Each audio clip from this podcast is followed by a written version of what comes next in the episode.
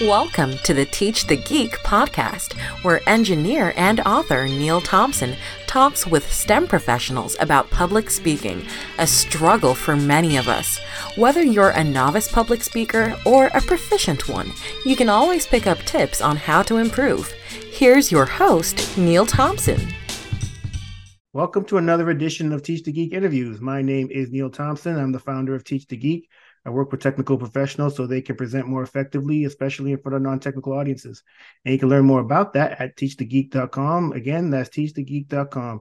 If you're watching this on YouTube, a comment would be great.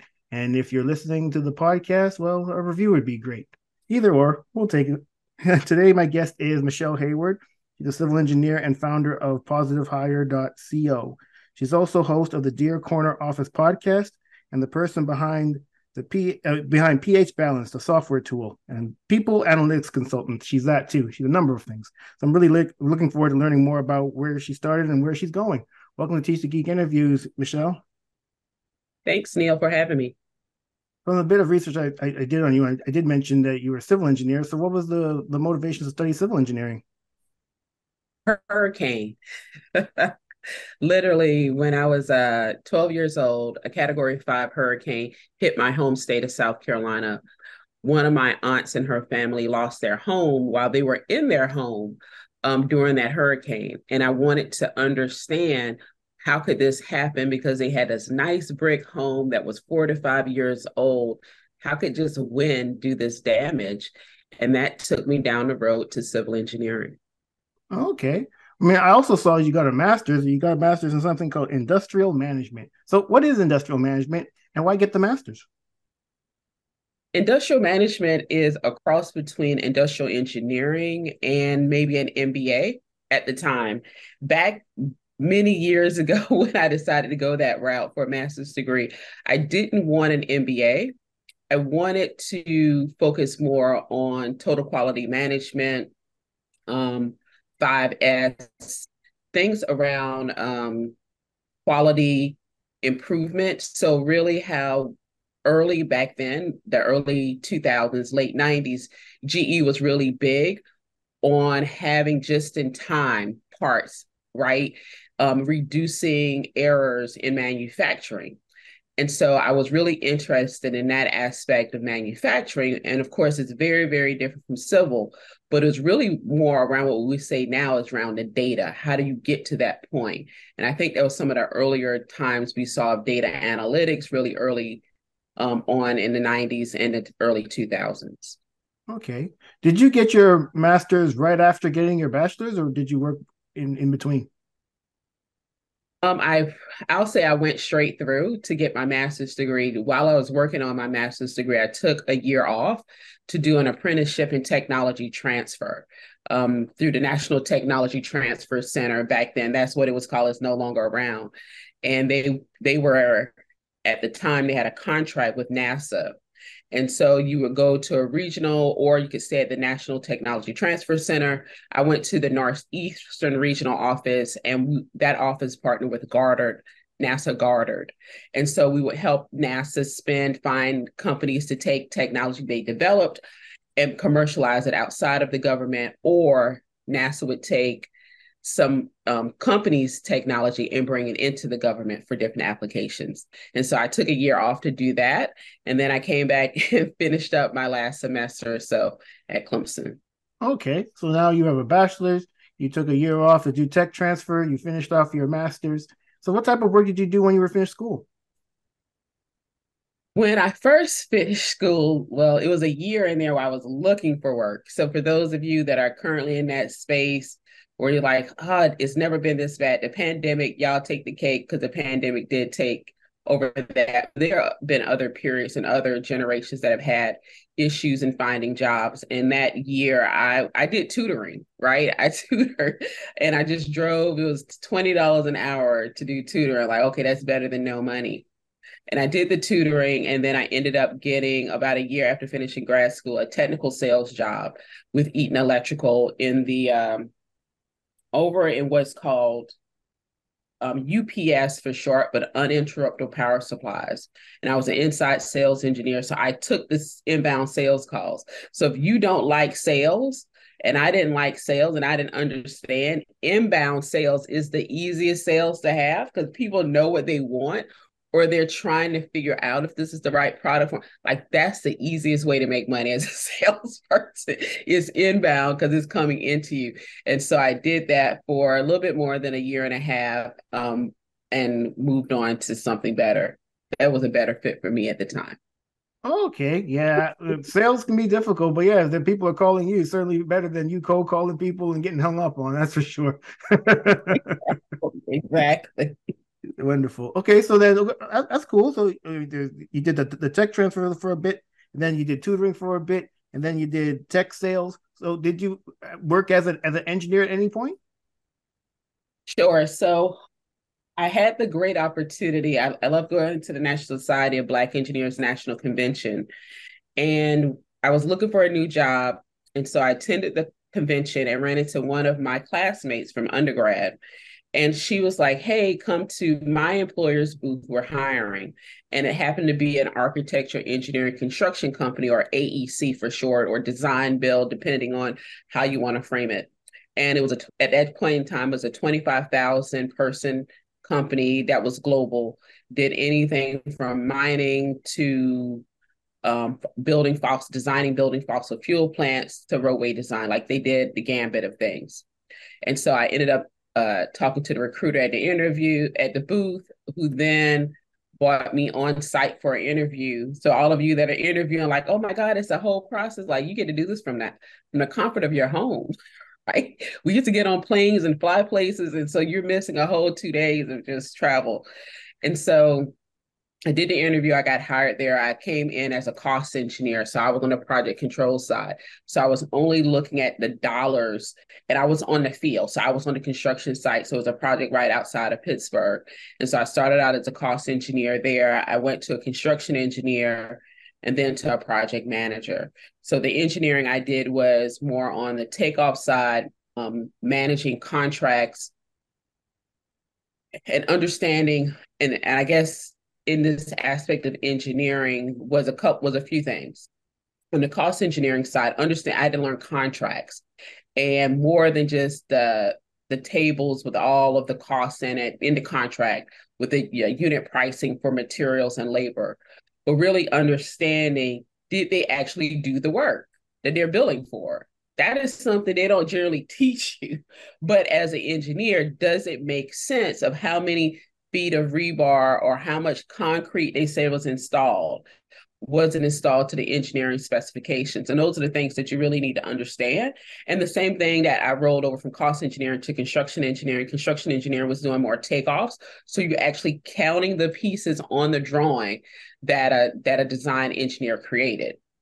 Also, you're talking, and I know just in communications aspect, from the cost engineer, I was on the field. So I'm talking between the design engineers that were usually in the office, but I'm also talking to the superintendent for the civil contractor. I'm talking to the electrical superintendent for the electrical contract. So I'm talking to all of these people that aren't engineers and having to be able to explain certain terms in a different way than if I was talking to another engineer. So it's really important whether I was a cost engineer, because trust, they really want their money. Because I approve invoices, but then more so focus on that, how to communicate as a construction engineer was critical, because I'm also engaging with not only the superintendents, but the foremen and other people, skilled labor. So where there was iron workers, concrete finishers, whomever, we're still talking about different things. So trust me, yes, communication became important, but as I went through, those are the things where I wasn't on the design engineering side. I thought it was really boring. So for all of you civils that do design work, I really appreciate it. But I found that my gifts were better out on the field and really on the construction side of the project. Yeah, you know, when you were talking, Michelle, it reminded me of when I worked as an engineer having to give presentations in front of management, and many of them weren't technical people. So I certainly take your point about how having to figure out how to best communicate with such people, get your point across so that there's no miscommunication. And I think those, at least for me, those first few presentations that I had to do, they were terrible. I it was It was really difficult for me to really figure that out, but ultimately my project got canceled. So I had to figure out real quick, you know, how to get better at communicating with people. And that's really what the, I guess, the catalyst to even this whole Teach the Geek enterprise has been. So, you know, I mentioned in the intro that you started PositiveHire.co. So what is PositiveHire? What is it, and what prompts you to start it? So PositiveHire, we're an early stage tech startup. Our mission is to connect Black, Latina, and Indigenous women who are experienced scientists, engineers, and technology professionals to management roles. I started it based on my experience working in corporate America, doing all of this work, seeing very little progress in my career. And then I started talking to classmates and other women engineers that I worked with, and they were having very similar or identical issues in their career as well. Some of them were even leaving. Like, they're like, I'm still doing the same work 10 years later. I'm tired of this. Nobody can give me an answer. And they were leaving their technical careers, or they got moved out of the technical route to do something more on the management side when they really wanted to do more design work. And so it was really important for me to be able to create PositiveHire to help them guide around barriers and up, over, and through barriers that they're having in their careers. And so we do that in a few ways as well. So for the women, we offer monthly webinars, we build community. We do our annual Women of Color in STEM Virtual Summit, which is in February next year, 2024. And we also do career coaching as well as digital courses. So it depends on where you are, what service you need, and it really, really talks. And I know you brought up my podcast, Dear Corner Office. It's not for them. I have a completely different podcast for them called Her Career Ladder. And it really just talks about those barriers and different things they can do to overcome workplace issues. So we do a lot of content and training one-on-one with women as well as in small groups. Oh, that's cool. So the type of outcomes that the women that you work with get from working with PositiveHire, can you give some examples as to what those can be? Sure. The ability to articulate concisely how their work has contributed to the workplace. And I'll give you an example. I had one client, chemical engineer in the life sciences industry, and she was talking about how one of her production lines went down. And remember, it's life sciences, so pharmaceuticals, at the very beginning of the pandemic, and how the line is usually down for 8 hours. Her line was only down for 2. And she's like, for every hour it's down, let's say, I can't remember the exact, it's like $1 million for every hour the line is down. She was focused on the fact that she got it back up in 2. I said, no, you saved the company $6 million because you were able to get it back up in 2 hours opposed to 8. And how analytical people need to understand what's important to leaders and management in the company is the productivity's fine, but tell me how it impacts the revenue and the profitability of the organization. Okay, you save this amount of weight of, 17 tons of steel or whatever in the manufacturing process. What's the dollar amount that they can equate it to? Or maybe it's a loss, but you went from 17 tons where it had been 20 tons. so it's still a negative, but you help reduce that and really understand how to equate that and bring that into perspective. One of the other things we do is women often talk about the things they do and not the outcomes. And I always talk about it in a way like it's a recipe. Like, you can give somebody the recipe, but what does it make? What's the outcome?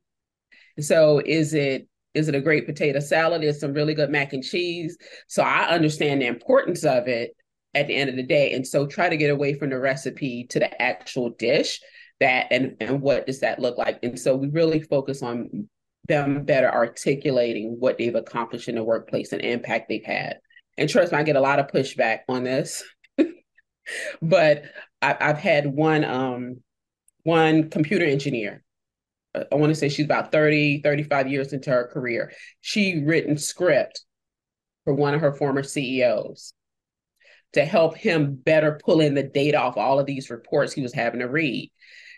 She no longer worked for this company. She went back and asked one person after I talked about, you need to be able to equate the value of what you do. And she found out the company had saved between $3 and $5 million because she had written this script where the CEO could read the reports more concisely. And they were building out a whole new department from the information he was able to pull together from those reports more quickly. She had never asked. She just thought it was a script. And so the things we do, we often undervalue or devalue, or others devalue, but it actually has benefit to them. And we need to really start looking at and asking questions and equate that on our resumes and LinkedIn's, and when we have conversations about what we bring to the workplace. Yeah. I mean, I think you're absolutely right when it comes to those outcomes. It really does come down to dollars and cents in so many instances. I mean, yeah, you were able to be more productive, but so what? Do I save money? Do I make money? Either or, but maybe both. I mean, yeah, I think the technical people were really interested in we're interested in technology. That's why we got into technology and in engineering science in the first place. We were really thinking about the money or the dollars and the cents, but ultimately that's what pays our salaries. So that's probably something we should think more about. I think you're 100% correct.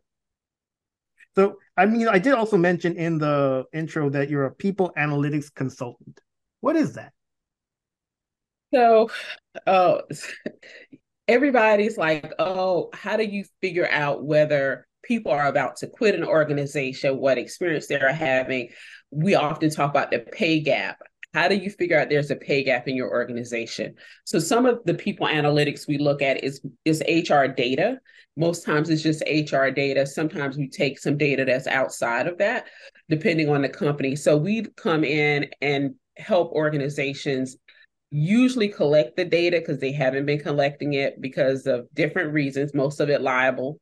They think or assume they have bad practices, and so they don't want to be sued. So they don't collect certain HR data around, let's say, pay disparities. And so what we come in and like, hey, if you think you have a problem, let's start collecting data. So we'll come in and collect data around gender, race, age, job title. They have the salary information, and we'll start analyzing that data to see if there are any disparities or issues that may be identified. Oftentimes that they bring us in from an issue where they're, let's say, having a high turnover rate, and they've noticed that they're seeing maybe more Black people or more women leaving an organization or leaving a business unit or a certain office, and they're trying to understand what's going on. So something often triggers them wanting to break. It's not like, oh, we should get that done. It's never that. It's usually there is a triggering factor inside of the organization, and sometimes it's government as well, or mandates, that we come in and help them figure it out. And so it's really analyzing their employee information to identify places where we need to do further investigation, or they need to do further investigations. So they may do more internal surveys or employee engagement surveys. And sometimes it's a 20-minute survey. Sometimes it's just 2 or 3 questions. It depends on how we decide to launch it. And then we bring that data back in and we analyze it to figure out what's going on.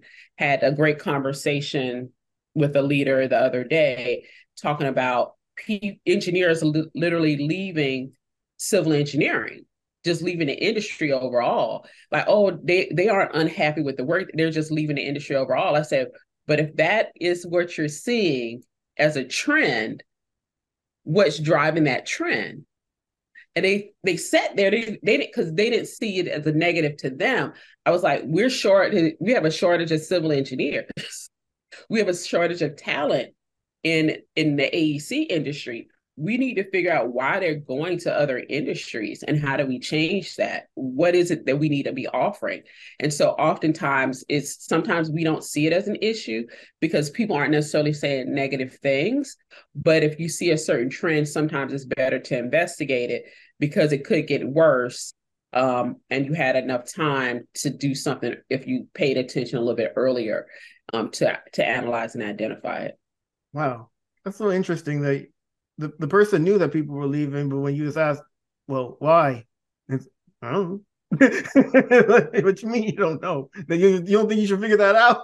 That's crazy. Everybody. So for some people, if they're like, oh, the culture's bad, I had a bad manager, your pay is horrible, your benefit, it's not a negative to them. If somebody says, you know what, I'm leaving because I want to spend more time with my family, what do you do? You're like, okay, I can understand that. But what if that really means you have me working 60 hours a week, or you want me in the office 5 days a week? I really need to be home for 2 because the pay is too low here for me to afford to put my child in daycare 5 days a week opposed to 3 days a week, right? And so it oftentimes we're taking things at surface level when we need to ask more questions. And then, like, you may find out childcare may be offering some type of childcare stipend or some support may be a better option, because it's way easier. Well, I can't say way easier. It could be easier to find a daycare than a civil engineer that's a licensed PE with 15 years of experience. And so you really have to weigh and kind of figure out where to go. So if you don't feel personally that it's against your organization by the comments they have, or your exit interview process isn't set up to really capture that data, you're not going to get it. And not everybody's exit interview is set up that way. I can attest to those exit interviews. I never took them all that seriously. Hopefully I'm an outlier, but I don't think I am. For sure. You aren't. I find that employees at that point are at the point either they're going to just tell you blatantly everything, or they're at the point like, I'm not wasting any more time with you because I told you what I told you while I was there and you did little to nothing. And so it can be very difficult. Then there's like, oh, well, we won it on the algo. Like, they gave it to you the 3 years they were here, or the 7 years they were here, or the 15 years they were here. But you would be surprised at how many companies will have a woman in a role for 10, 15 years and never increase or minimally increase her salary. Then they will literally come out and do a job posting where they are so below market value with the salary because they were underpaying that woman for that many years. And so I will see job postings that are like 10 years of experience and it's $45,000. And it's like, for what? And I remember recently somebody sent me this and they were telling, I said, it was a woman that worked that role. She was there for like 12 years. It's like 15. I said, yeah. I said, they'll never get anybody for that. Did you go back and tell them it's like a $90,000 to $110,000 salary for that? She was like, I did. And they were shocked. I said, just send them some job postings that have salaries and they're going to have to get over their feelings. And so when you have those, and a lot of women stay, but they stay for different reasons, right? They may have flexibility. They may, for their kids, they may have flexibility when they become a caregiver. And so they don't always stay, they're highly undercompensated, but there are other things that they may be getting out of that organization. But at the same time, that organization not doing their due diligence by paying equitably to all their employees, it is shocking to them to have to come up to market value, where it's like, hey, you saved all this money for 10, 12 years. We don't see the problem. Well, you got to take the interest. You're just paying this person off the interest you gain. I don't see the problem with it. What's wrong? You don't saved over $1 million. Go ahead and pay up. So yeah, it is quite interesting having those discussions as well. Wow, that's crazy. I didn't know that the difference could be that stark. But you know, Michelle, when it comes to even, you know, I mentioned earlier that I used to have issues giving presentations in front of management, but I got a lot better at it when my project got canceled. That was the wake up call. So hopefully other people that don't have to have such a wake up call. But when it comes to the speaking that you do, just public speaking generally, is that something you've always been good at? And if not, what'd you do to get better at it? I was okay. I'll say that much. I would say getting better at it was forced upon me having to present in college, also having to take oral or speech in undergrad.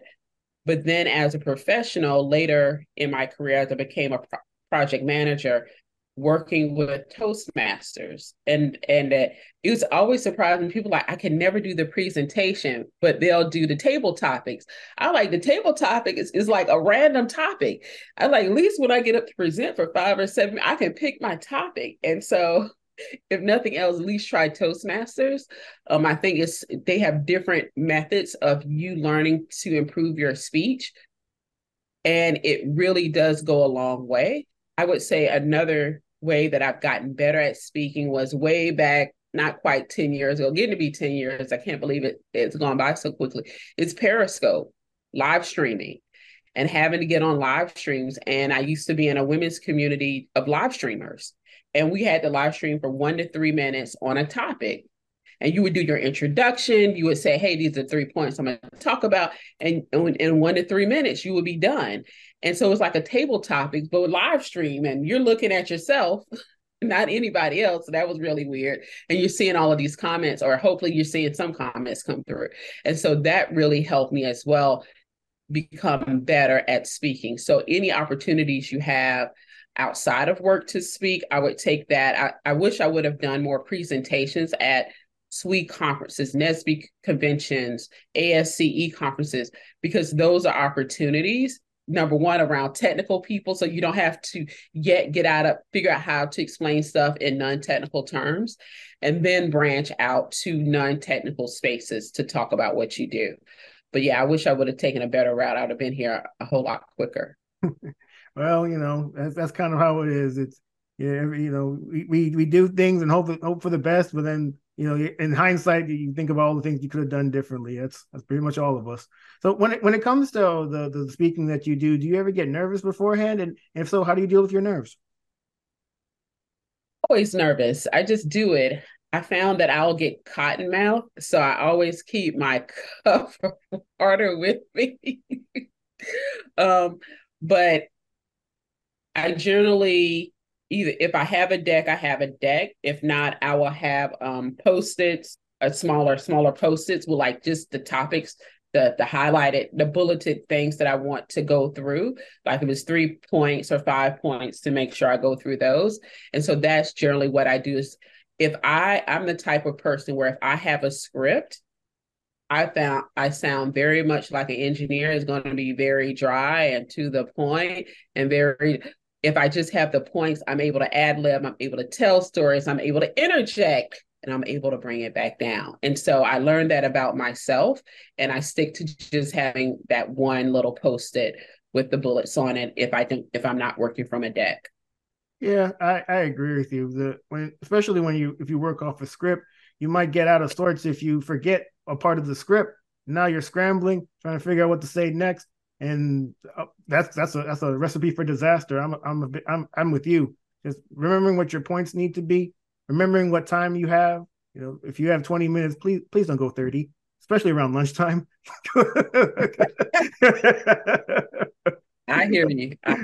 That's highly annoying. So for the people who are watching or listening to our conversation, Michelle, if you were to offer one tip that they could use, you know, immediately to get better at giving presentations or public speaking generally, what would it be?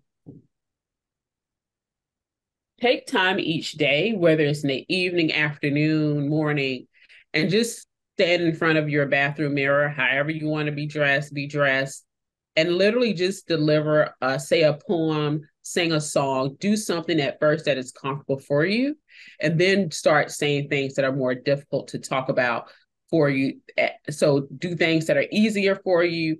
And then by a month later, you're probably getting into, I need to have this conversation with Bob, or I need to get ready to ask these questions or address these questions in this meeting.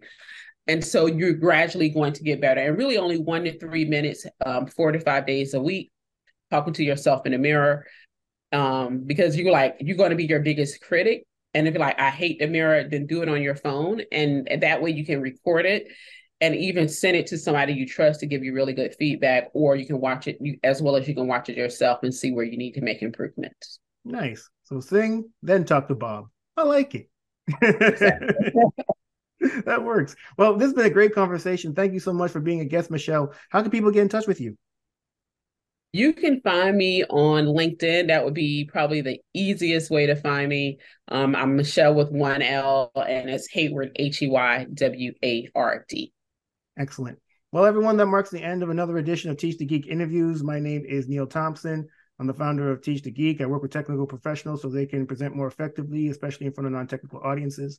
And you can learn more about that at teachthegeek.com. Again, that's teachthegeek.com. Until next time, take care and stay safe. Thanks, Michelle.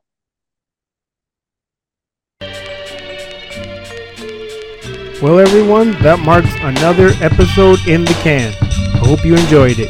If you like these episodes and want to support Teach the Geek, please subscribe, share, and like on any of your favorite podcast platforms. Or on all of them.